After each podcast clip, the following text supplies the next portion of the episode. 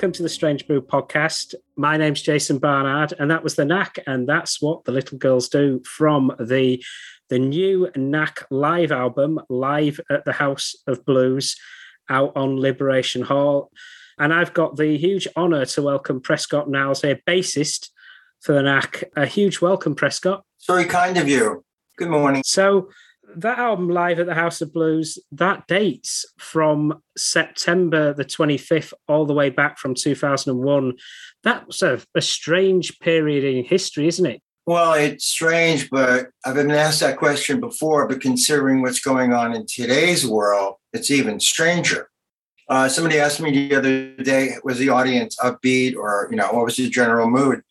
I think everybody needed a relief, a release as well at that point, uh, being that it was pretty close to what happened. If it was in New York, it would be a little more uh, dark, so to speak, the feeling we all had. Um, we were launching the new album coming out. So I think once we got there and the people were very happy to check out. We didn't have 24 hour news or all the internet stuff. So people could be in the moment and not be looking at their phones every eight seconds, which actually was not pre- prevalent then. And we played quite a number of songs, as you know, from including you know parts from each of our albums, and it went very well. I didn't know at the time we were recording live. It's, it's a nice surprise when I got a call from Tony, Smile Records, and he told me what he was going to do, and I got very excited, considering it's been that long since I, I heard it. And that's the thing about the Knack. They're known as a great live group. Yes, he was very youthful. Our new drummer, David Holmes, called Holmes Jones, he kind of had an Elvis look, uh, which I liked very much. But he had a lot of energy, and it was it was a new era for us. As we prior to that album, we used Terry Bozzio, which we can get back to later. Bruce Gary was certainly for me as a bass player, uh, we had a terrific relationship and get into that later, how I met him and everything. And then, of course, Billy Ward was on our third album, a great j- uh, drummer from New York, and f- finishing our career with Pat Torpey from Mr. Big. So, yes, the drum is very important. So, this was David's first show with us. And looking back on it, it was it was exciting because he added so much to it, and the tempo is a little quicker too. I think the exuberance was very much in uh, very much evidence, so to speak. It feels very much like a almost like a, a greatest hits set live. Well, that's what I like because anybody anybody that I think, I mean, people know the knack. Unfortunately, some people restrict their awareness. I think our third album that we did with Jack Douglas called Round Trip not only shows the different styles that we all shared together, but Jack Douglas being getting the best audio sound for us, really getting a lot of bottom end, which I greatly appreciated. And his expertise in just coming off of John Lennon's album, it was just a real excitement working with Jack. And I think that was an excellent job and serious fun as well. Don West produced it. And I think it was a kind of a change from maybe more, it was harder rock than pop. But again, I was very proud of the, uh, the quality of the songs and our performances. What we're going to do now is take the listener through a journey through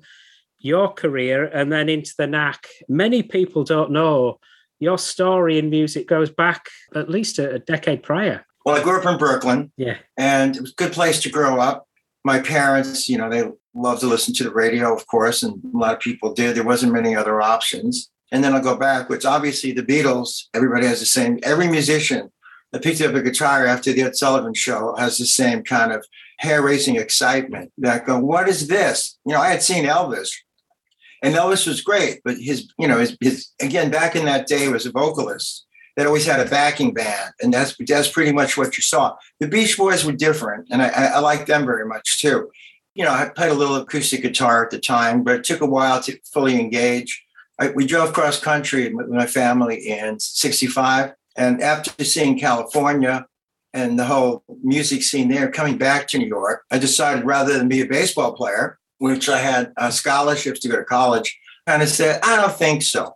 So that started me really getting serious about music. I got in the band pretty quick right after that. Yeah, that led up to, is it the Velvet Turner group? Yeah, yeah. Uh, so anyway, I started playing around with some local bands. And being a bass player, well, first of all, I wish I could have drummed at the time, but I lived in an apartment in Brooklyn, so that was ruled out. Rhythm guitar wasn't interesting, and lead guitar I knew took a long time. But growing up with James Jamerson's bass lines in Motown, which I loved, the Beatles, uh, certainly as McCartney progressed, it, it, really caught my ear. And I'm going, you know what? I, I love bass. And I'd rather play bass than anything else. That's when I started to get serious about it. So I was in a band in a week and I played, learned Midnight Hour, Expressway to Your Heart, uh, and Mustang Sally pretty quickly. So that got me in most bands, so to speak. One day, Velvet um, came down to rehearse. I didn't know who Velvet was. I mean, somebody said there's a guy from uh, Brooklyn coming down to audition as a lead singer. And, you know, Velvet walks in and I'm looking at him going, well, kind of looks like Jimmy. He's taller, but his clothes are like, wow, they're kind of remind me of Jimmy. So we, we played through a few songs. And, you know, he said, guys, I really enjoyed playing. I said, let me ask you something. Vel- Velvet, right? Everybody says Velvet, Ah, but he's got the R in it. It's and throughout our career, it's always the same thing. So I said, so um, let me ask you, you know, those clothes remind me of Jimi Hendrix. And he goes, well, yeah, uh, I actually borrowed it, borrowed the shirt from from who? I said, Jimi Hendrix. And I'm going, no. You know, he said, no, really. And I go, okay, I'll take your word for it. So uh, you want to get together one day? So anyway, a few months go by, and we talked to each other a few times, and then he called me and said, Jimmy's playing Philharmonic Hall in New York. This is 1968. And why don't you come down? And I got tickets, and afterwards, you know, he's got a birthday party. And I'm going, yeah. So are you invited? He goes, I know where it is. I go, okay, great. So already I'm getting pretty excited taking the long train ride to Manhattan. and we get there, and yes, I, we have tickets. We go to Philharmonic Hall. Jimmy was playing some songs from uh, the second album, Axis Bold as Love, which is one of my favorite albums. After we played, take a train, we're uptown, we go to the Cheetah Club and Jimmy's 25th birthday party. And then I'm thinking, how did I get here? Literally just being in the audience. And, uh, you know, I wouldn't get near Jimmy. I was paralyzed, you know. After that initial uh, excitement, so to speak. And by the way, I had seen Jimmy earlier that year in Fillmore East, which is a very memorable show for a lot of people. So already, uh, that's where I that's where I got my music. That was my college of musical education. Because of Velvet having uh, having known Jimmy, I got to meet Jimmy a couple of times. You know, at a hotel, at a restaurant, and I just pretty well kind of waved. You know, he was pretty shy, uh, and with people anyway. Everybody wanted to get something from him at that point. So I just was acknowledging it. But because of meeting Velvet, instead of being in the audience, I was backstage for the first time. So I was able to go backstage at Fillmore or go backstage at other concerts and see what the music world was really like. Talking about Fillmore, one of the first shows I saw there was The Who. I Can See From Miles was out. And I just had to see him live. And I actually I found pictures in some books somewhere where they actually showed pictures from that concert. Well, who being who they were, like nobody else.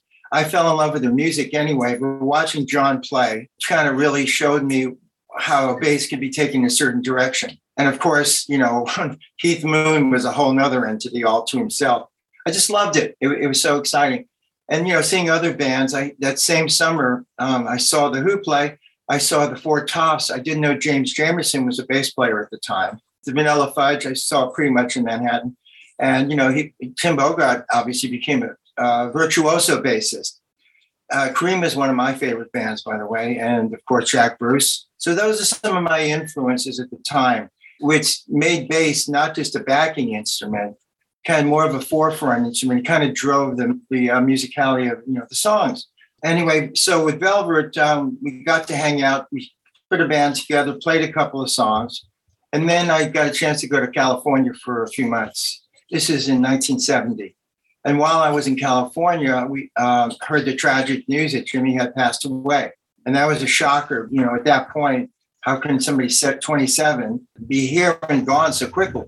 Um, Velvet told me to come back to New York. There were people interested. Went back to New York and found out that um, Michael Lang, who promoted Woodstock, uh, we had to do a demo first, of course. We went into Record Plant. We cut a song, one song and from that one song, we got a, a major record deal from the time. Got $100,000 from Gulf and Western, which is part of Paramount. And we, uh, they assembled the team. Tom Wilson would produce, and Gary Kellgren, who really uh, made Record Plant what it was, was our engineer. And I'm pretty excited, you know, going, wow, you know, and we signed our record deal in Woodstock, New York, which adds to the, uh, the kind of puts a thing, uh, bookmark uh, anyway, so we got a chance, and we and uh, we Tom Wilson wanted to go to England, I mean uh, California, to do the album. So that's how I got to California. When we started recording, it became evident that evident rather that Jimmy was, I mean, Velvet was not Jimi Hendrix. I think the hype was that maybe he would not be Jimmy, but he would be along certain lines. So as we were performing on the album, and by the way, one of the songs, if we talk about bass technique, it's very interesting song I wrote, how I, I approached it. And after that, um, we started recording it halfway through. We played a few shows. Um, the record company, Michael's company, kind of went underground, didn't work out. And then we were signed by Family Productions. And that took me up to uh, 72. And then at that point, we broke up. I played with Arthur Lee briefly, did a TV show. Arthur Lee was from Love, as you know, and he had an album out called Vindicator. And he was kind of losing his mind at the time. Some say it's drugs, some say it's brain deterioration. I don't know. But um, it didn't last too long. And then I got a chance to go to Boston, which was, you know, somebody told me when I started playing music that as long as they give you a round trip ticket, go wherever they ask you to go. And that's how I got to England later on, too, by the way, uh, an opportunity. Just before we get to England, most of the materials down has been written by Velvet from the album, but there is there is one song that you've got a, a writing credit on. Actually, three. Oh, three. Yeah, three. Funny thing was about the song that got us the record deal. Velvet and I rehearsed, and Velvet said played a riff, and I go, "What's that?" He says, "Well, I heard you know I was at Jimmy's and he played it, and you know I I said he Velvet told me he asked Jimmy like."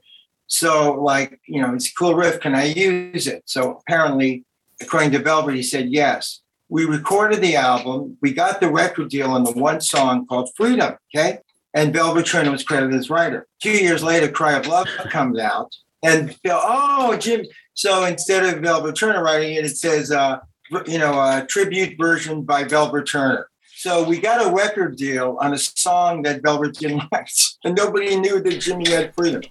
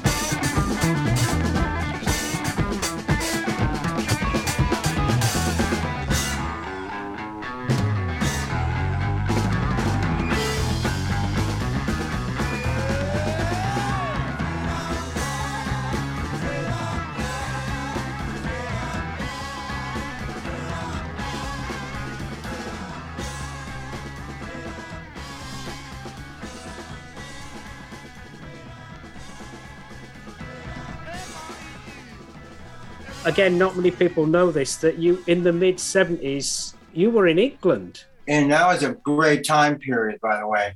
I got a chance, American guitarist who I worked with told me he had a, a backer from England that wanted to take him over and put a band together. And, you know, I had played with Jeffrey, his name's Jeffrey Mitchell. I had played with him in LA. And he called me and said, Hey, you know, you want to go to England? Sure. I'd been there before, but only very briefly. So I he flew to New York. I got my stuff together, and um, we flew to England together to put this band together. We did some recording. It took a while to get all the backing, so I was ac- actually able to live in different people's homes. So we got a house in a big estate in Crawley. We were called the Americans when we went shopping. There's the Americans. So we were near Reigate, near Crawley. And because we lived there, we can go party in London every night, take the train from Victoria Station to Gatwick Airport, and then take a cheap cab ride to go home. And uh, I had the good fortune of uh, meeting Rose Taylor at the time, Mick, you know, Mick Taylor's wife. And we had a friendship. And because of her, I was able to get into a place called Tramps, a very exclusive nightclub at the time. And you meet all kind of people there. You know, I mean, the Stones went there, and everybody, that all the actors in London went there. But because of the connection, I got to see the Stones play as well, and also hear the Debbie, uh, the rough tapes for Soup before it even came out. So, I mean, I, I was just, you know, a guy hanging out. I was 19. But having met these people, our manager also was uh, uh, part of EG management. He was a friend of who, uh, I think it was Brian, so who managed Yes. And the uh, manager for King Crimson was there. So I got to be kind of around those people. I got to see Yes a number of times. One of my favorite bands. We put an album together. We did it and waited and waited and waited to follow through. We played Swansea University when students took over the, the college, which was fascinating, by the way. First, first shut in I ever was part of. And um, it was a good time in London. So we went as far as we can go. I will say one thing. We came back to LA in the summer after the first year. We had a Scottish drummer, but he seemed to be a little too reckless and a little too inebriated all the time. So we came back to LA for a week off. We auditioned a few drummers. Bruce Gary was one of the drummers we auditioned. And we were hoping Bruce Gary would come back to England. Bruce had been doing a lot of sessions in LA and had a reputation. And we, I had met him and thought it'd be wonderful. But instead of going to play with us, he went to England to play with somebody else.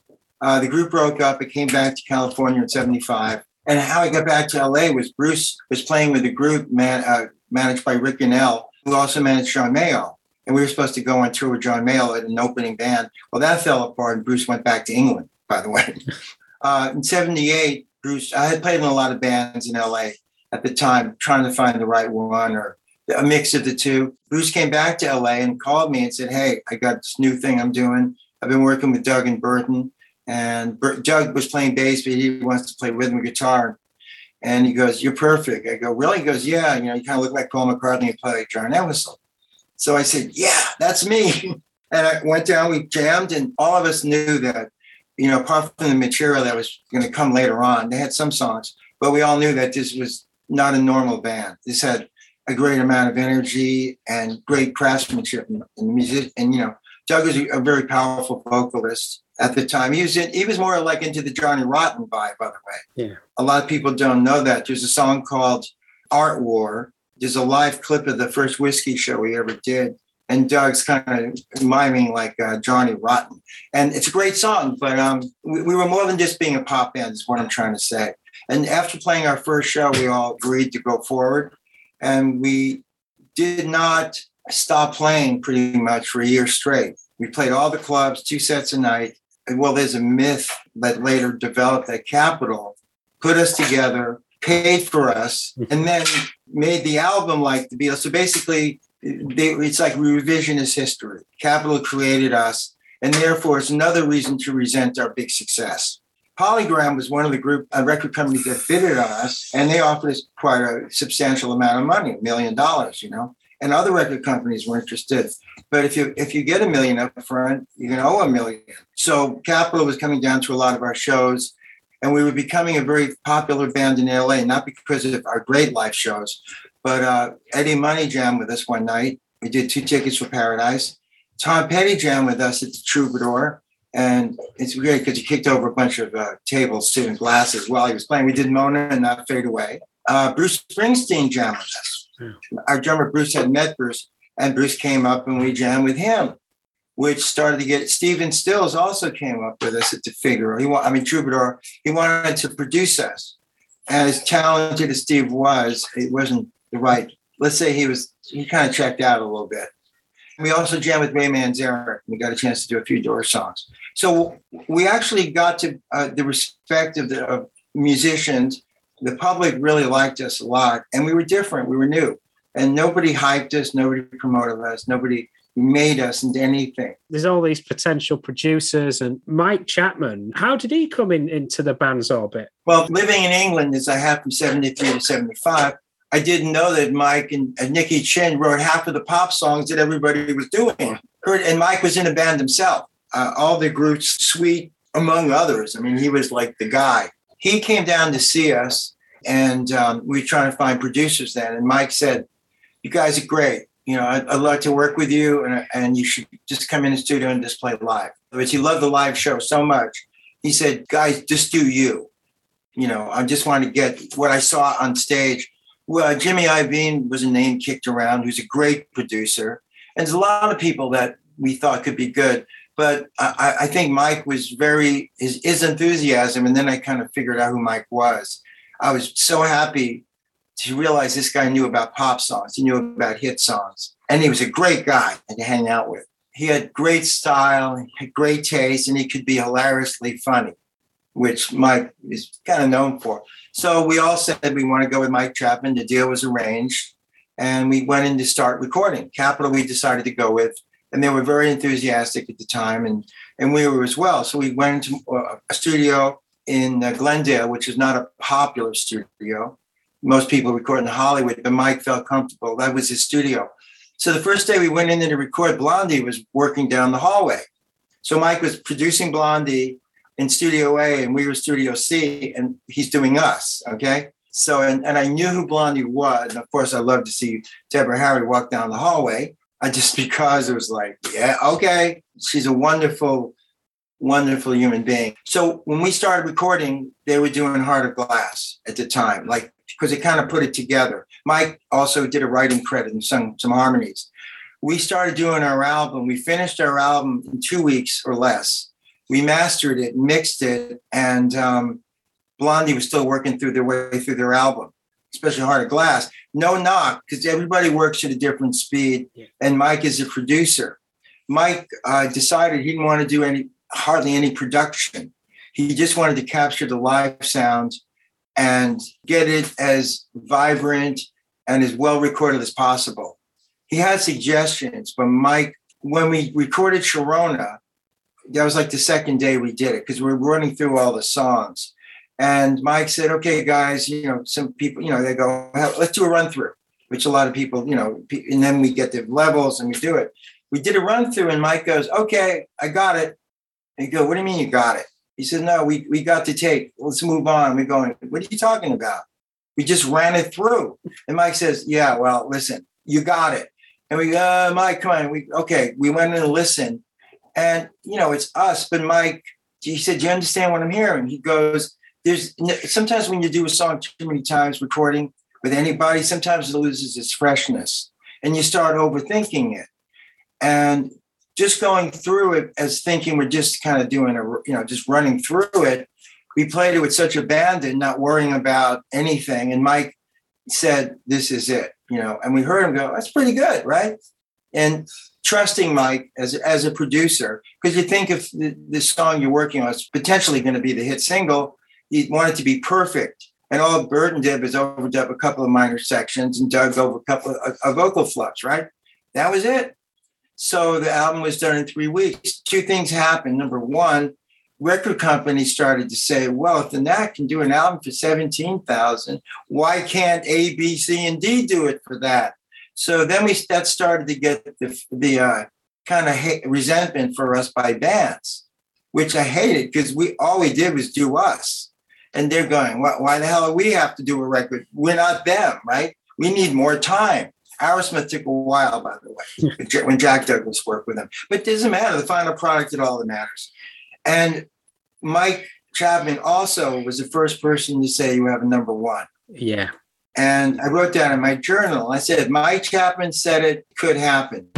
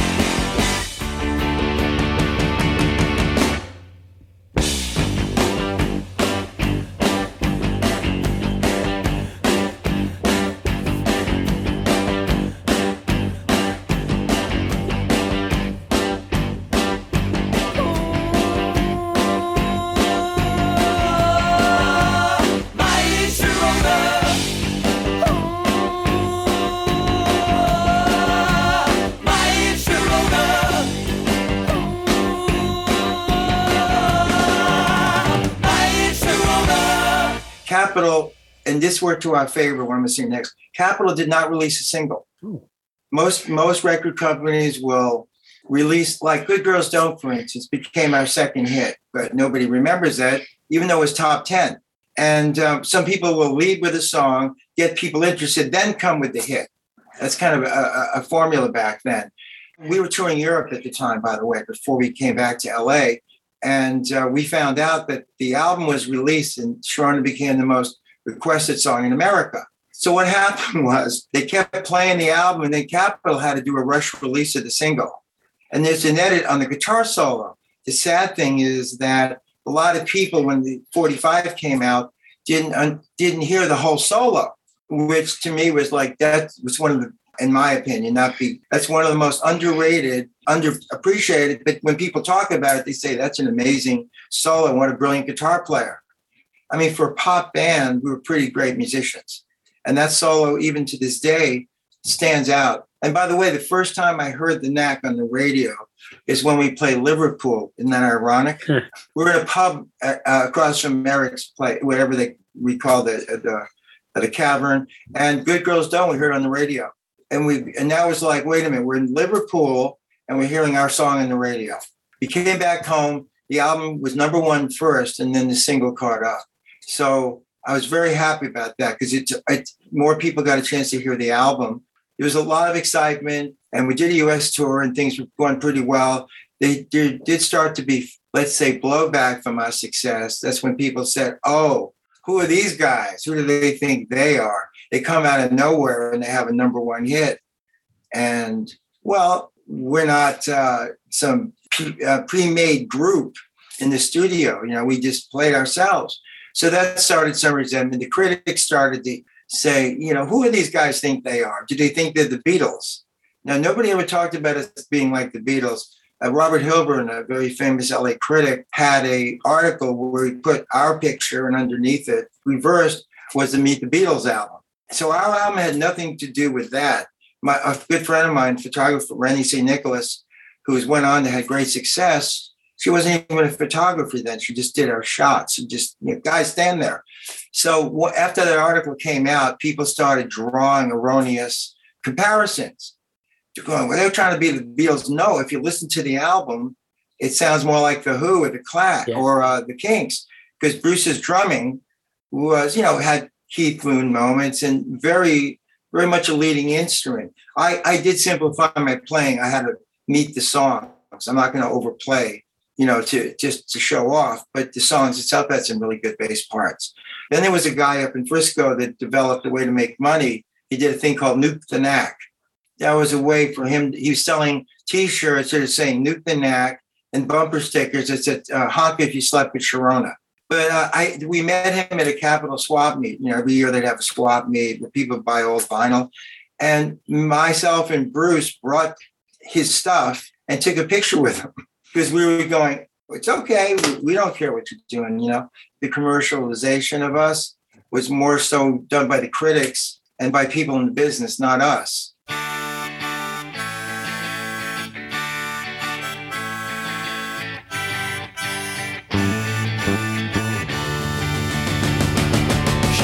Adolescent dream. Schoolboy stuff, a sticky sweet romance. Makes you wanna scream, wishing you could get inside her pants. So you fantasize away while you're squeezing her. You thought you heard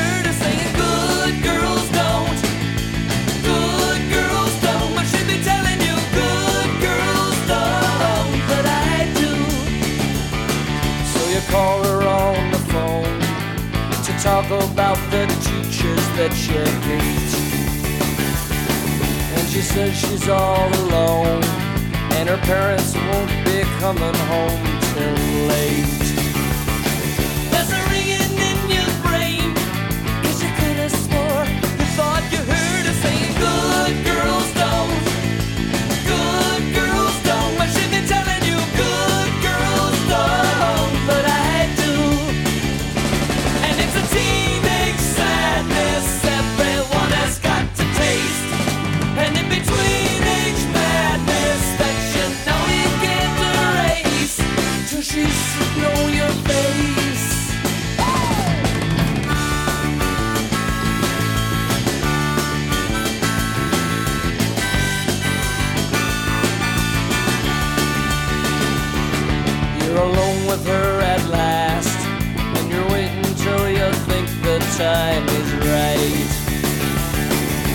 Heard she's pretty fast, and you're hoping that she'll give you some tonight.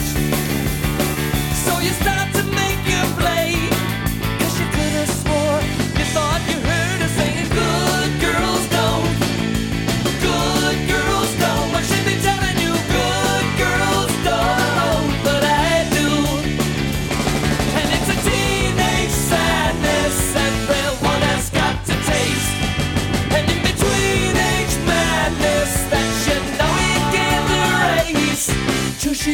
she's sitting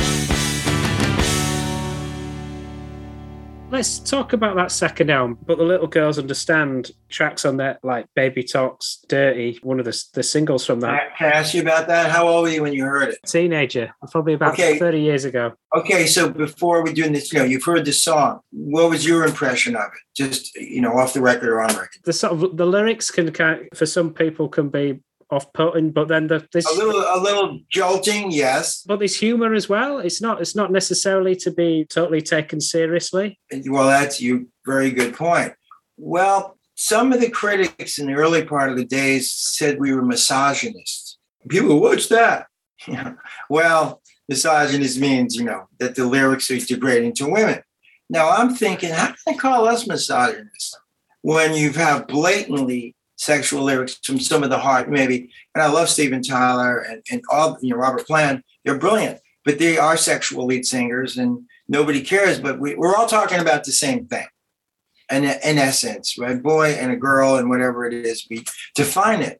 First of all, we didn't have to do a second album. We only released two songs. And I felt myself frustrated. Would have been a good single, depending on what your taste is, you know. You know, some people really liked Otara. I, I loved uh, Selfish, by the way. It's one of my favorite songs. And that could have been edited and be a hit. For some reason, we got back and Capitol didn't ask us to do a second album. I think Doug, riding the wave of our great success, had it in his head that we should just go in and do another album. We had other material that we had written. And it, you know, let's say I think on that first album, all the best songs were used. Okay, that we had written to the time. We did replace a lot of the songs we first started with because I told you as the band evolved, Yeah. you know, the style of the band dictated the songwriting style. I didn't feel comfortable about it. Mike Chapman was going through some marital discord. It's another way to say, you know, something else. He totally wasn't in, in other words, he wasn't the same gregarious Mike. He was a little more somber. And I think that to me was a sign that this is not great. Coming back uh, on tour, we were talking about a new single, and Baby Talks Dirty came up. And when I read the lyric and I listened, I said, You know, I know you like to be nasty, Doug. However, they're not going to play it on the radio.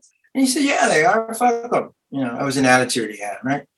And I thought it was a good song. However, how come nobody realized when you have such a big hit as Sharona, you better make darn sure that whatever you're going to put out has got to be equally as good. You can't take it for granted. We're doing another album. Yeah, you know, that song set us up for more success or failure.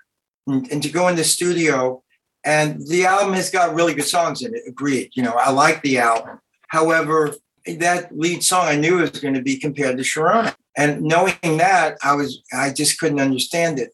I said the lyrics too controversial. Do you know it was barred in England? They didn't play the song. No. BBC didn't play it. And again, maybe if it was a different band, nobody would have noticed it. But when you're singing, you know, some of the lyric, it's a little too not even suggestive. It's erotically in your face. And we now we were nominated for a Grammy for Best Band, New Band, and also Song of the Year. Um, I would have paid somebody to go to the Grammy Awards just to be there, let alone to be nominated for two awards.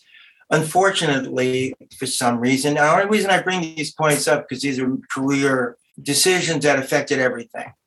and not doing. It's bad enough we didn't do Midnight Special or some of the other shows in America that featured bands.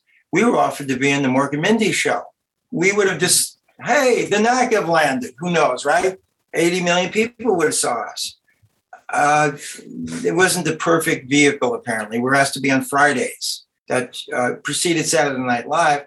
Our manager, who is more of a novice and maybe got to be a little bit too uh, narcissistic, said that if we're going to be on Friday Night Live, we need to co host. Well, that was stupid. Okay.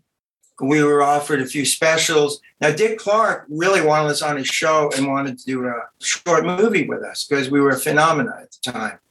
And not only we didn't we approve of the writ, we were an American Bandstand. And to me, if you don't, that's a cardinal sin. You cannot think. And Dick Clark liked us. Biggest problem was everybody knew us, but nobody really knew us. And if we had, and we're really good in interviews and, and, and things. We we did TV in, in Italy, we did it in Japan, we did Top of the Pops, we did Australian uh, TV. Why didn't we do American TV? Then all of a sudden we were snobs. We didn't. We said no to this guy. We said no to somebody else. And then the backlash uh, was too obvious. Capitol went ahead and released the second album. No, we didn't go to the Grammys because I guess Doug was saying, well, it's just an award hmm. show. No, I don't think so. So the album came out without us debuting it anywhere in America. We didn't do a big concert. We didn't do the album came out, charted very high, and and Baby Talks Dirty entered 14 and you know dropped pretty quickly because they said this is not Sharona. And that was what I was worried about. The quality of the album, the songs that were written didn't matter anymore. It was just a comparison to Sharona. So that started the downward trajectory. We eventually broke up after that, but um, and you can well imagine because there was all this turmoil and who did what. Capitol were pretty upset at what happened, but they still were on the label. And then we broke up for a little while.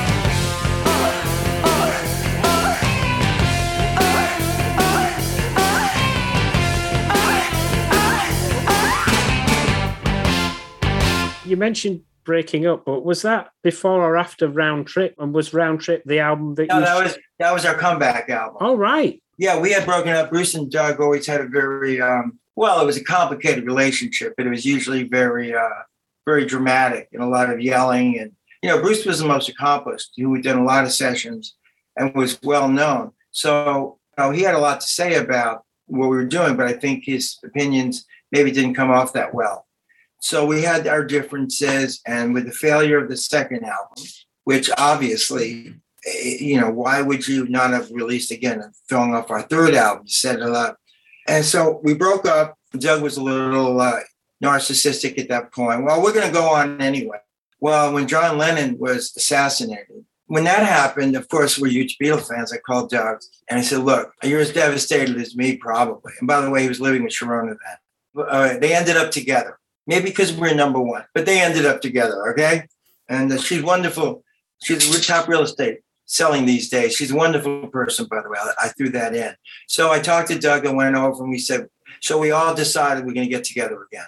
Now, we were going to start a new group at the time, our manager said. We ended up firing our managers because we found out how many people he alienated by his demands. So we all decided to get back together. We're trying to figure out what producer we wanted.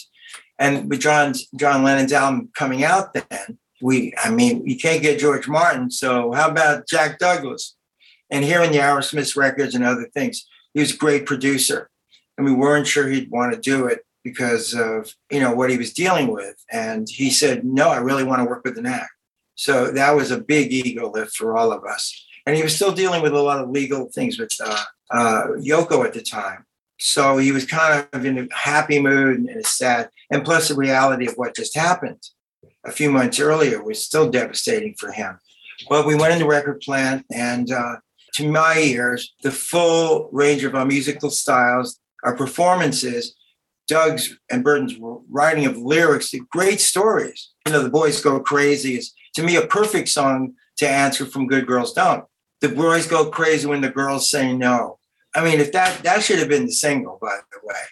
And I, commercially, it's brilliant. Uh, Radiating Love that starts the album. It's a great hook, psychedelic. Jack Douglas got the best bass sound I ever got in my life, by the way. And the drum sound as well. I have to say that because the Knack Yeah. bass, you know, it was recorded okay, but it didn't have like a lot of bottom oomph. And Jack, just sonically, it was our best album. And I think the songwriting, Little Cal's Big Mistake, is very jazzy, kind of like, you know, almost like Donald Fagen when he, you know, Yeah. from his group. And of course, um, Africa. Now, Berton and I were big Earth, Wind, and Fire fans at the time. So Berton wrote a lot of that song. Doug wrote the lyric, and it's very funky. When I play it for people, nobody knows who it is.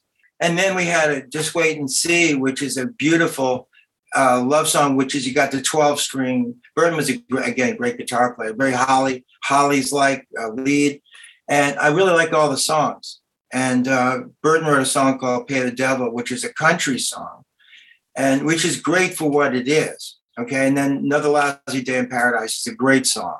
So you can tell I really like the album. It's Soul Kissing, I think, should have been a single. It was the best of all everything we could do to show people we weren't just created in a test tube and that, you know, here we are, some pop people. No, it was a great album. And um, we were really excited because Jack did it. And it, unfortunately, Capitol, did you, you know what single they picked? Pay the devil. Yeah. Well, why would you pay the devil? Meaning it's about karma. So couldn't that be taken by the press as the knacker paying the devil his dues? Get it? Nobody thought about that. But why would the knack have a country ballad sent to radio? Now it's a great song. And I think the hook is wonderful and the performances are wonderful. But still to this day, I never understood. That was the single, and somehow everybody agreed to it. So unfortunately, that became and the critics actually gave us good reviews for the first time. Unfortunately, it was the wrong single, and it was hard to get momentum at that point.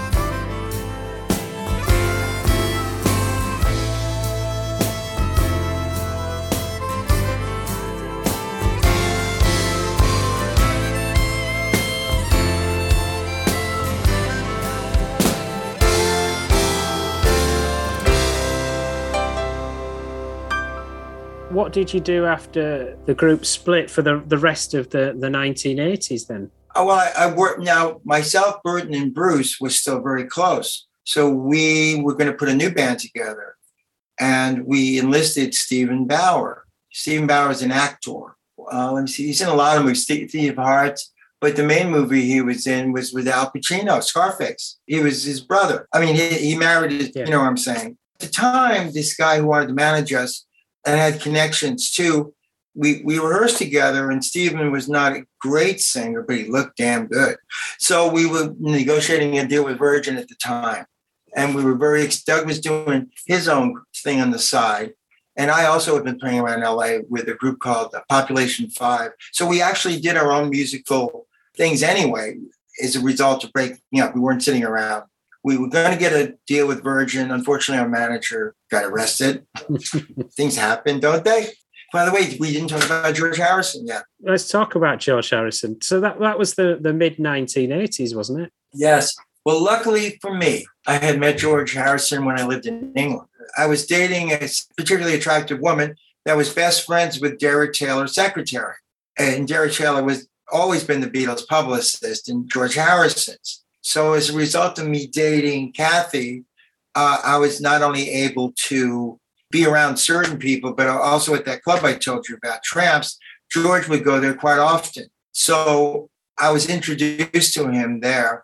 And I tell people, well, before I played music with George, I danced with him. And people always give me a funny look, you know, because everybody would be on the dance floor, right? At the same time, and we'd all be dancing. So he would dance, and what we danced to was Stevie Wonder's Innervisions just came out. And that's one of the best albums ever. So we're dancing whether to Superstition or Higher Ground or Living for the City, by the way, which is still devastating. So one day I get a call in 86 um, saying, from a guy. He says, Listen, my name's Bob Rose. I'm a producer.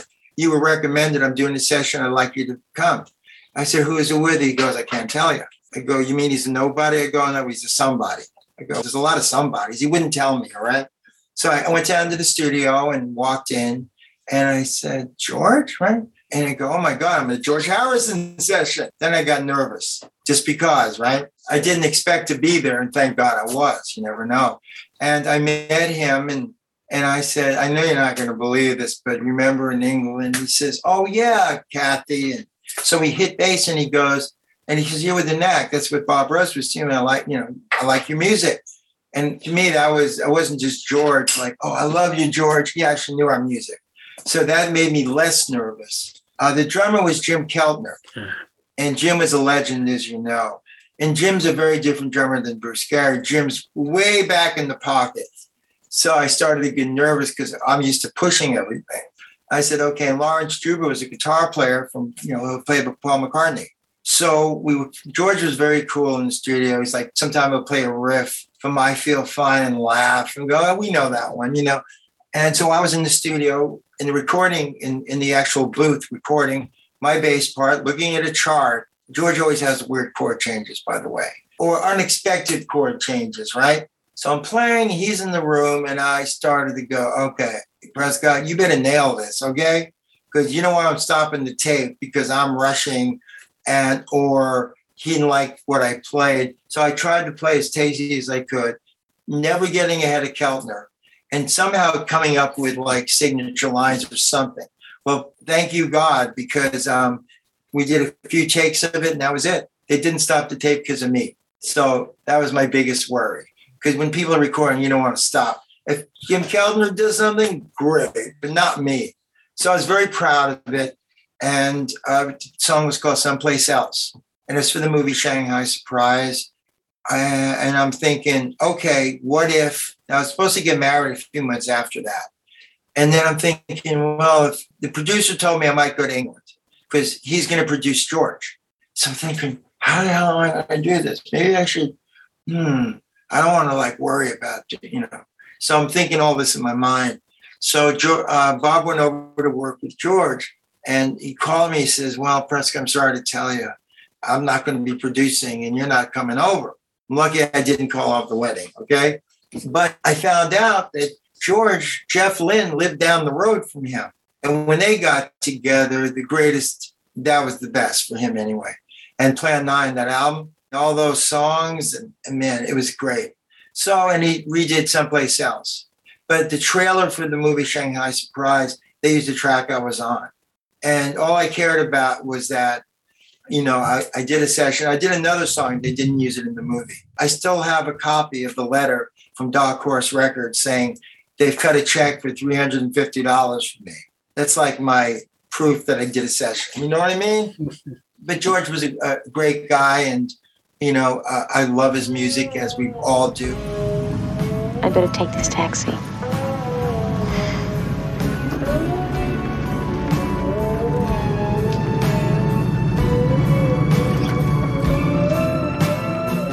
Miss Tedlock, did you ever wonder what might have happened if we'd met someplace else? The bar at the Coconut Grove? Or... Oh, make it a church picnic either Sunday. You've never been to a church picnic in your life. Oh, that's right, I haven't. Thank Burns for me, will? For what? For the intro. Hadn't been for him, we'd never met in a million years. Wait. Oh. oh. I'm sorry. I don't mind. I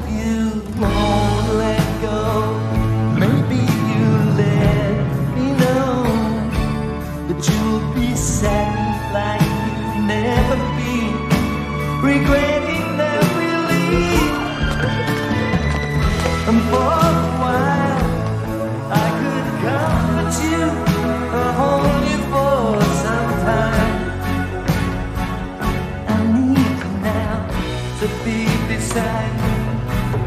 While all my world is sad and crazy, loneliness, empty faces. Wish I could leave them all in someplace else. Serious Fun, which is a great Knack album. Oh, good. You, li- you liked it. Now, we changed drummers, by the way, for that album, and we were going in a different direction. I think songwriting was was maybe we were getting harder edge. Don was was a good friend of Doug's from Detroit. So getting Don, who was on a winning streak at the time, to work with us was great. Now we started playing again in LA because we did a benefit. That's one of the local promoters was sick. So when we we played, it was like, oh, this feels good again, right? And we go, why not do it?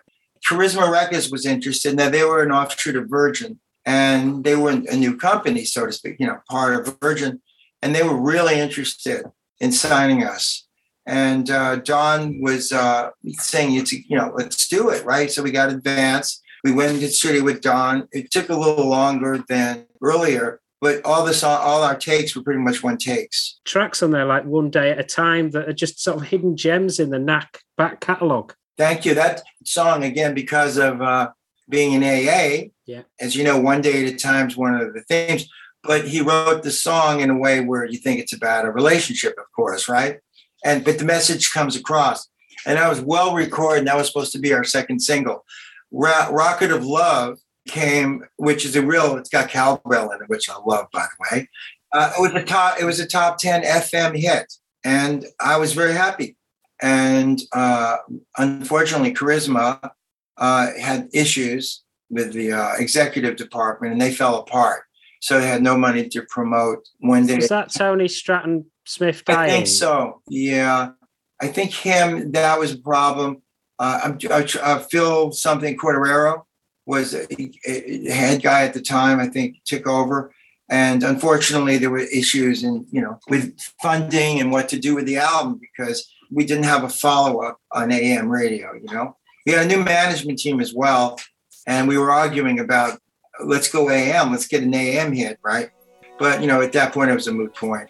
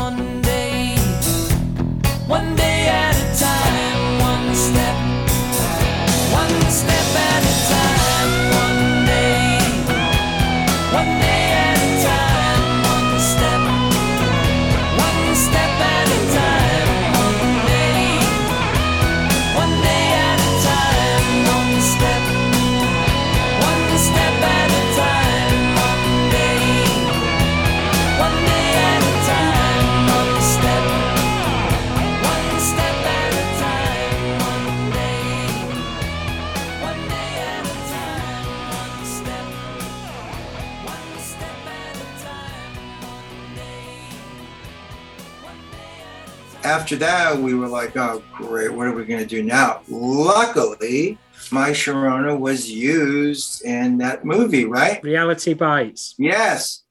Amen. And now, interesting, we had two opportunities. One was from Tarantino, who wanted to use Sharona in Pulp Fiction. Wow. Okay. Now, first of all, nobody knew Pulp Fiction would become what it was.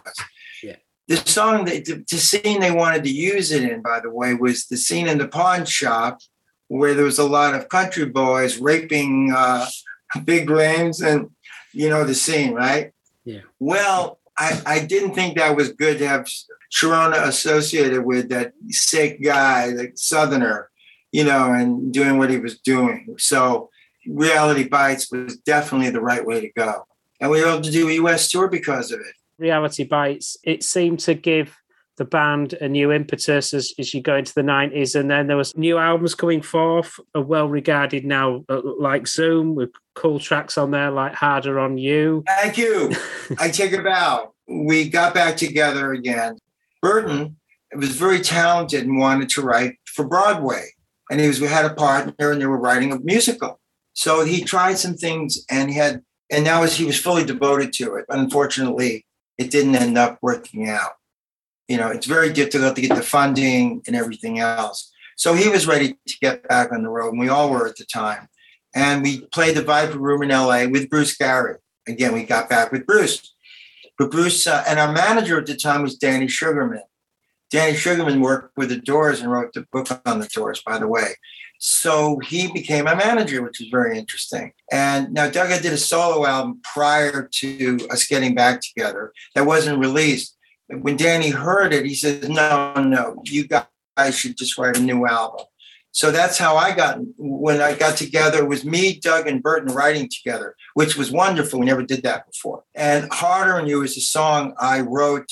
I had Bill Hudson from the Hudson Brothers, who's a good friend of mine, Oh. and he did the vocals. And we wanted to. I wanted to get that song in that thing you do. It would have worked. Unfortunately, uh, when we submitted it, they loved it, but they already had all the songs at that point. So I said, you know, I called Berton. I said, hey man, the song I wrote, let's can we do this? And Berton said he loved it, and he says we need a little work on a bridge. So I worked with him in the bridge. I gave him a writing credit because he deserved it, of course. But it's a song I had written and hopefully got in that movie. And Doug really liked it. And I was really impressed that he liked it. You know, because I'm a new guy, right? In terms of writing. so we we did it. It was going to be released as a single by Rhino, but unfortunately they didn't know how to promote a new album. It was a great label.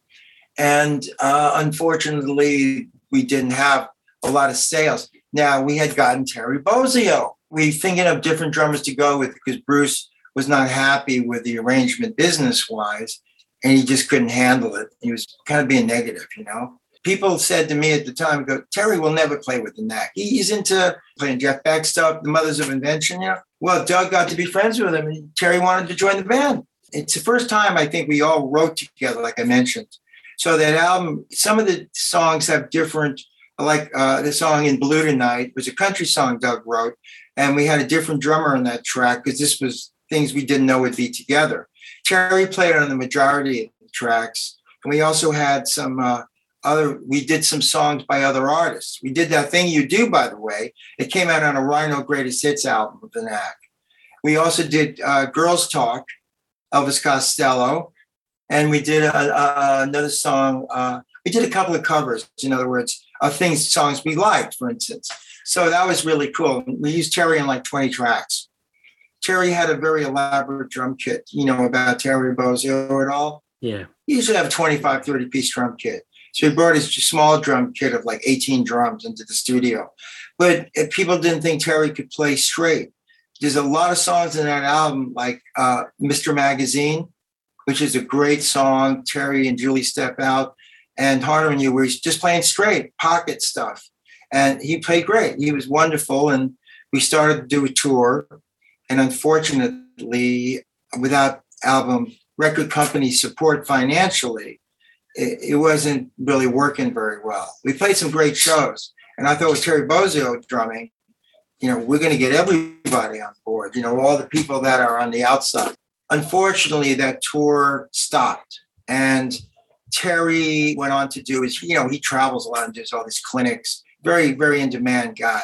And unfortunately, that was that.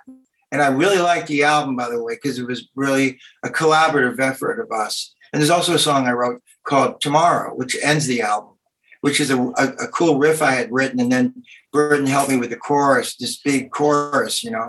And I really think it's a, not because I, and Berton's solo was great on that. So I think that's something that made me very happy that I had a chance to, you know, contribute two songs to the album. And then, you know, again, it, it was good, but Terry moved on, and then that was it for a while.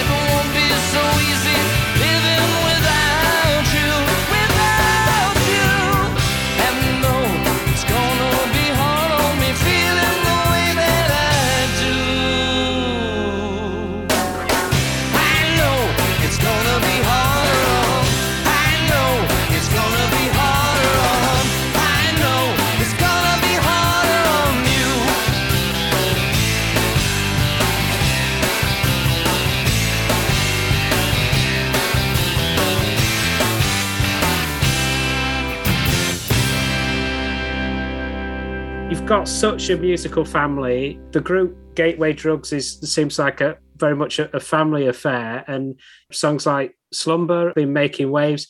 Tell me about Gateway Drugs and and your family. Yeah, and they did that video during the lockdown.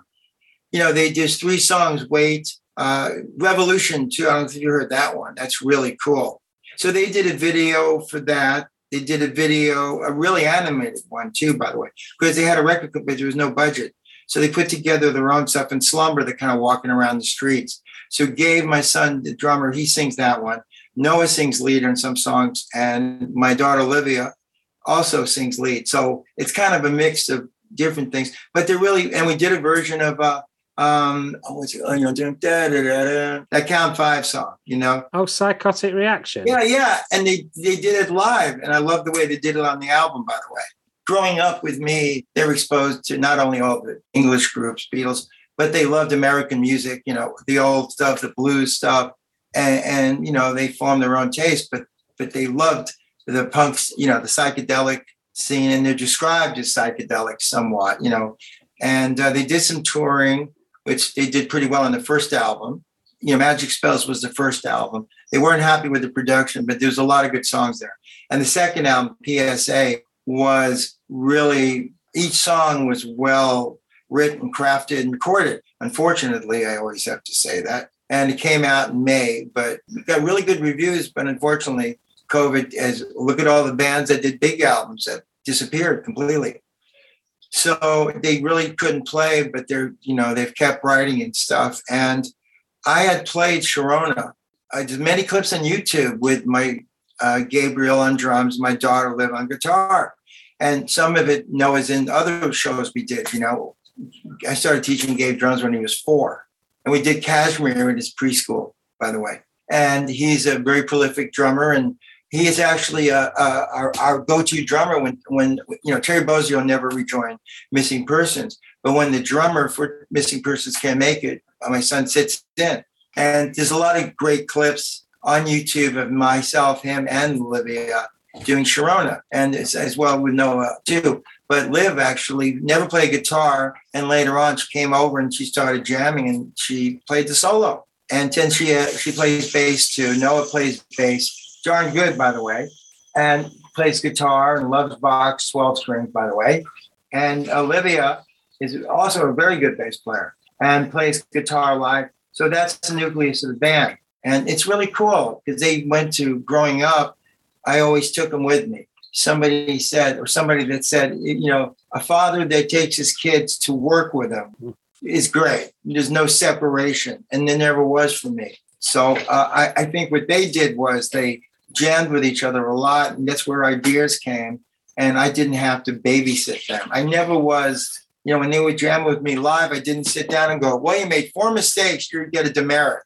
It wasn't about that. It was just learning. How, I, that's how I did. I get on stage jamming in the village when I was 18 after playing for three months. And I got thrown off the stage a couple of times because I didn't know the chord changes to Stormy Monday.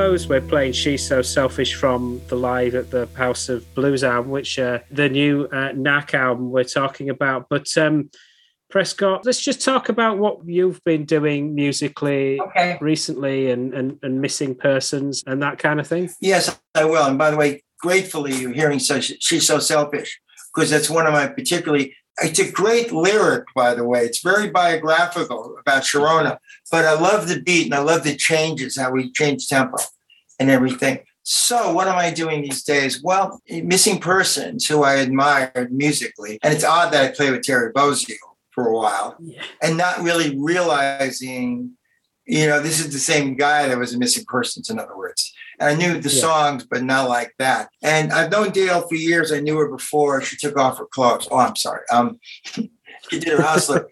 she was a photo. She was working for a famous photographer, Moshe Brakha, in L.A. And I met her a few times. And she's from Boston, you know. And there's another guy from Boston who I was playing with, Greg Chansky, who knew Dale. So that's how I met Dale. And a, a lot of shows over the years, Dale was playing with us, Missing Persons and that, you know, Flock of Seagulls, any of those groups, Psychedelic Furs, you know. So we co- we liked each other from afar. She had two two sons, by the way, and there was a respect. So and t- and uh, after Doug passed away, I was looking for stuff to do, and we met up, and she said, you know, Prescott, I'd love for you to play with us. You know, she had different incarnations of the band. Warren wasn't working with her anymore. He had joined Duran Duran. Before that, Terry was doing his clinics. He worked with Jeff Beck. You know, he's Tony uh, Levin, who's brilliant bass player, as you know. I liked uh, Missing Persons music, and I said I'd love to play with you. So we started playing together, and we've had did a lot of shows, even up till today. Oh, We got a couple of big shows coming. We're doing that big festival called uh, uh, Goodbye Cruel World coming up in LA. It's a, but every I don't know if you've seen it, but every group Morrissey's headlining and then Blondie's playing. I mean, every group. So I'm doing that. I play with Gary Myrick. He actually put a group together with the guy from the Clash, Havana, something it was called. So Gary had a few hits. Gary Myrick and the Figures. You know, she talks in stereo is one of them. So Gary's putting his thing together. So we did some shows together. And there's an album out. Um, Carla, you know who Carla Olsen is? oh yeah, yeah. She was in the Textones. Well, she's wonderful. And she did an album called American Train Music, songs about railroads, American Railroad, whatever it's called. And we do a track, we do another version of Train Kept a Rolling our own way. And you should hear it. You know, Creedence, uh, John Fogerty's on there and a lot of good artists. So I had the privilege to be on that. So Missing Persons is the main thing I'm doing, but I'm going to be doing stuff with Gary. I just played at the, uh, we did a thing, and you know, who uh, Breakfast with the Beatles? Yes. Chris Carter, the show here. So I've known Chris, and also as a result, uh, I've been on a couple of shows he's put on, playing Beatles songs or the whole album. So I've played bass on that. What a great story you have. The musicians that you've played with. Well, it's a, it's a privilege. I mean, we're all musicians, and some people, you know, have different avenues. But I think because I grew up, and, and again, being at Woodstock, for instance, is an example of, I think that was a victory for the culture. And, and I thought of it because Altamont obviously was the flip side of that. But being in a place with a bunch of young people who are protesting the war, want peace, right? And we're celebrating 300,000 strong, right? I can't explain to people today that nobody was looking at phones, nobody was distracted. Everybody was in that moment. And I thought that was a, a big vic. So it was good to be part of that era and to see how how pure the art was before everybody made billions and billions, you know. And I love the music and I love the artists. And I think, um, you know, apart from the beat and seeing Jimi Hendrix again playing there in front of hardly anybody that morning. And he did the Art Spa- he just did the Art Star Spangled Banner as a joke. And it became this whole counterculture movement, right? I was privileged to have been there as well for that time in life, you know. yeah. So thank you. And um, you know, again, I, I still play. I love playing bass, but I do play guitar, I could- and I also love classical piano. I, I got into it, and first royalty check I got was a seven foot six Blüthner piano, and I just relate. Those are the guys who wrote movie scores back in the day, if you know what I'm saying, right? With, with no movies, mm-hmm. but I just love checking out of rock, and I love jazz, by the way, and hearing class, and then coming back. So I'm grateful to be here, and I'm grateful to be talking to you. And I'm grateful that the Knack have an album coming out that I didn't even know existed. So um, I want to thank you again. And also, my kids' band uh, will make their return and keep your ears and eyes open. By the way, I will make one preface. It was a South African band called Gateway Drugs, and they make electronic music. So if any of you listeners out there hear electronic synth music, you have to look again. So that's my cautionary note. Thanks a lot. Goodbye.